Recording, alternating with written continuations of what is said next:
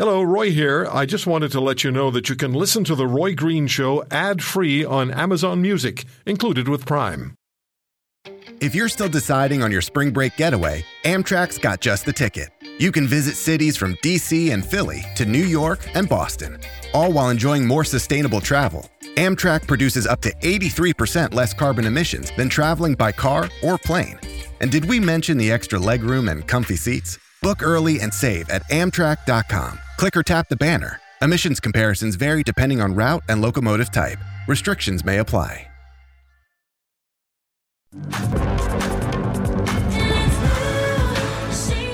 I know I'm taking my life into my own hands by interrupting Taylor Swift, but I got to do it. It's a talk show. It's not where I used to do years ago when I was a rock jock and we said, while the others are talking, we're rocking, but it's the other way around. Let's get at the key issue here, the meat of the matter. We're going to talk music. We were going to do that last weekend, but the wildfires were so significant that we um, we completely changed our programming. And Eric Alper, thatericalper.com, 16 time Juno Award winner, nominated six times as Publicist of the Year during Canadian Music Week, and has one of the absolutely best Twitter sites at that Eric Alper is, is kindly come uh, decided to come on the program this weekend. How are you, Eric? I'm good. How are you? That was such a good intro. I should have you do my publicity. Hey, listen, I'll do whatever you want. That's what I do, man. No, I, I just, I just, I value you, and I, I've just really become a fan of your social media presence, and I don't want you to be retrained. Okay? No retraining of Eric Alper. Uh, it's great stuff, really great stuff. So before we get into some of the other meat of the matter that I want to talk to you about, and and and I sent you an email on this about what what is it that, that creates the I don't know the sound, the dynamic, the presence. What is it? Uh, publicity will play a large part, a major part, as you well know, in the creation of an artist or a band that just keeps on going, that keeps on turning out, churning out hit after hit after hit, year after year, decade after decade, versus an artist who you know, they're successful, but they kind of plod along. They have a hit here and a hit there and a song here that kind of wanders up the charts a bit and then falls back off. And then there's the one hit wonders. They arrive and they play. I mean, they got a song everybody it really gets into and they say, Oh, I can't wait for the next one. And the next one comes and everybody goes, Pfft right? and then comes the next one, and nobody nobody yeah, listens to it. Having the lead singer not sleep with the drummer's wife is probably a really good way. Who are you talking to about? Have a band extended, but you, you know, um, uh, let me put you this way: Have you ever watched a really great movie? And then at the end of the credits, you see hundreds and hundreds and hundreds of people, and you're like, "What do these people do?" I did, yeah, absolutely. That, any one of them could have messed up the movie. And when you look at the music industry, it's it almost works in the same way. So many hundreds of people working in the music industry, from the manager to the booking agent to the the the radio pluggers to to the publicists, they all have to be working together all at the same time with the same goal, and the artist has to be up for it. The absolute sheer laser focused determination and ego to survive in the music industry is unparalleled. When you take a look at the top 20 highest grossing artists of all time in terms of tour dates, you've got Elton John, U2, Guns N' Roses, more U2, The Police, um, and artists like that tend to be Roger Waters is on this list. Artists that tend to be over 60. And so you think, well, you know, what makes them so great? And artists that have a one hit wonder like Come On Eileen by Dexy's Midnight Runners or Soft Cell's Tainted Love. And I think it would really come down to not just the musical excellence, but I think it's the adaptability. I think when you look at Elton John, there are so many different styles and different um, uh, different kind of flavors of Elton John. Do you like the singer-songwriter stuff of the 70s? Do you like the pop stuff of the 80s? Do you like it when, you know, he got back to a little bit of basics in the 90s? Or somebody like U2, who goes from um, straight ahead rock band who's angry, who's fueled by the music of the Ramones and the Sex Pistols, and then 10 years later ends up with Achtung Baby, completely alienating their core base audience, but finds a whole new one in the fly in mysterious ways and becomes a little bit more EDM. So I think the ability to to move with the times certainly have to help. David Bowie is a perfect example of that too. What is it that's created such an endearing um, and caring and uh, uh, incredibly positive response for Taylor Swift? What is it about her and her music, or is it beyond that? I think her songs are great. I mean, there, there's just no denying that even from the very beginning of her career when she was 12 years old and, and writing lyrics on MySpace, she was able to connect with total strangers who were going through exactly the same things that she was going through. And now that she's 30, she's able to write different kind of songs going from pop to country and back to pop.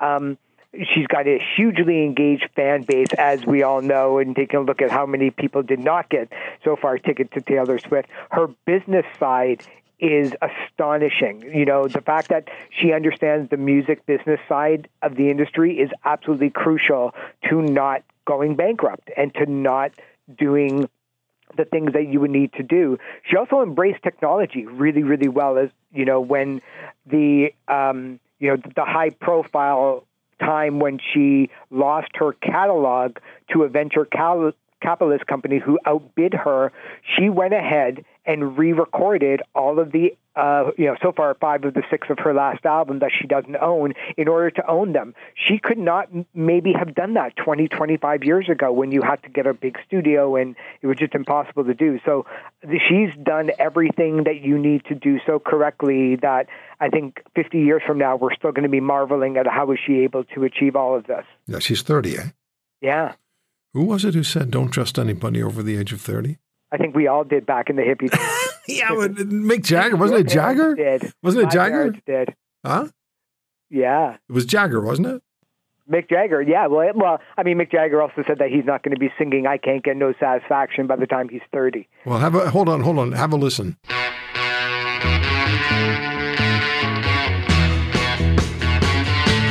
So as the song would end, I would come on and say, "Now sports and weather together." Oh man, it's Eric. Eric, it's still a great song. Oh yeah, and and the fact that Mick Jagger has not had a problem with having satisfaction since he was 13 years old, it gives you everything that you need to know about making these artists get up on stage and yeah. singing songs in their 80s. Them. In their 80s. They're 80. In their 80s. And, and, and what was it? What. He'll still outdance you. He'll still outsing you. He'll still outwrite you. And uh, you know, apparently the the thought is that he runs the length of eight football fields every show. No, I, I know that, and he, yeah. he's he's a marathon runner. Yeah. I used to play a little bit, and then uh, I saw I walked out on the uh, football field at uh, McMaster University a number of years ago, and I, I just looked uh, looked down the field, and I thought, "Damn, that's a long way." you know? and that was just one time. So how many times does he do it? Yeah, and you still have to catch the ball. And oh yeah, oh, that's that's the other part that was a problem. That's the other part that was a problem. Yeah, I could have been in a white room with black curtains near the station. Eric Alper at that Eric Alper. Tell us about this one, Eric. Well, I mean, you know, that would be the sound of, of Cream. And, uh, you know, that's the band that Eric Clapton decided to go a little bit a little bit uh, rock and uh, grow his hair out and take a lot of drugs, and uh, there you go. Then you end up with White Room. Oh, it was just amazing. Uh, Ginger so Baker. good. What was the third? It, there was Ginger Baker. Who was the third one? Uh, Jack Bruce was the bassist yeah, of the band. Yeah, yeah, yeah. Jack Bruce. Yep. And I, then uh, later on, they were doing really, really well. They had a lot of hits like that one. And then, uh, then they saw the band, the band, yeah, um, Robbie Robertson in, in concert, right. and said, um, "We need to just split Cream up." I mean, this was just so devastating to him because he thought that they that Eric Clapton had lost the plot when it came to rock music. And he took a look at Robbie Robertson and Levon Helm and the guys in the band and said, That's what I need to do. I need That's to get back to the basics of music, of rock music, of blues, of roots music. And he did. And he ended up slowing things down a little bit, Yeah. uh, turning down the volume, and kind of created, you know, 25 years worth of music. Yeah, no, and- totally based on seeing them. There's seldom a day goes by that I don't listen to uh, Eric Clapton now. I probably would have come off that uh, Cream song White Room with blue skies and green lights to you and yours. Yeah. Remember those little phrases in rock radio in the in the day? blue skies and green lights to you and yours. Uh, let's talk to Randy, who's in Calgary. How are you, Randy? Yeah, good afternoon. Thanks for taking my call. Yes, sir. What's your question?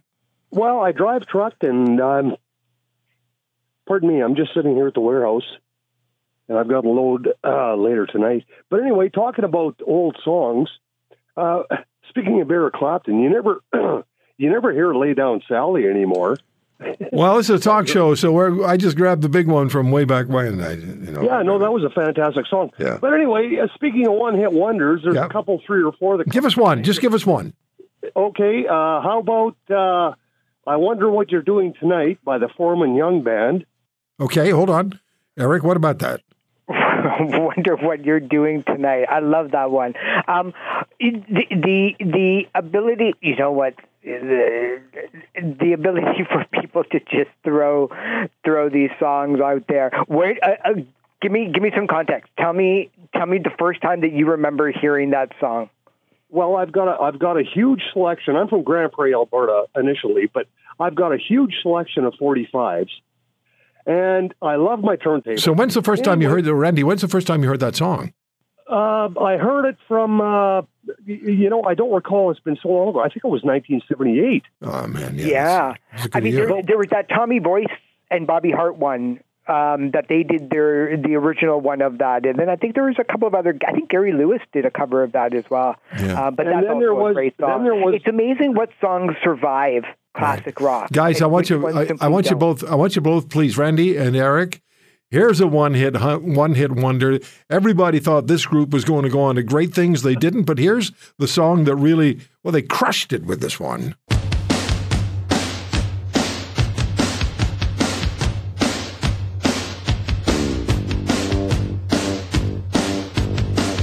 How do you know? I mean, how do you how, how can how can you write that song and not follow up with a massive a um, massive yeah, hit? You know, when it came to the knack, they had the songs Okay. after that. The problem was is Yep. that when that first album came out, the album cover looked pretty similar to the Beatles Meet the Beatles, and the critics thought that they were just riding off of a record label concept of let's create another British invasion, even though that these guys are Americans.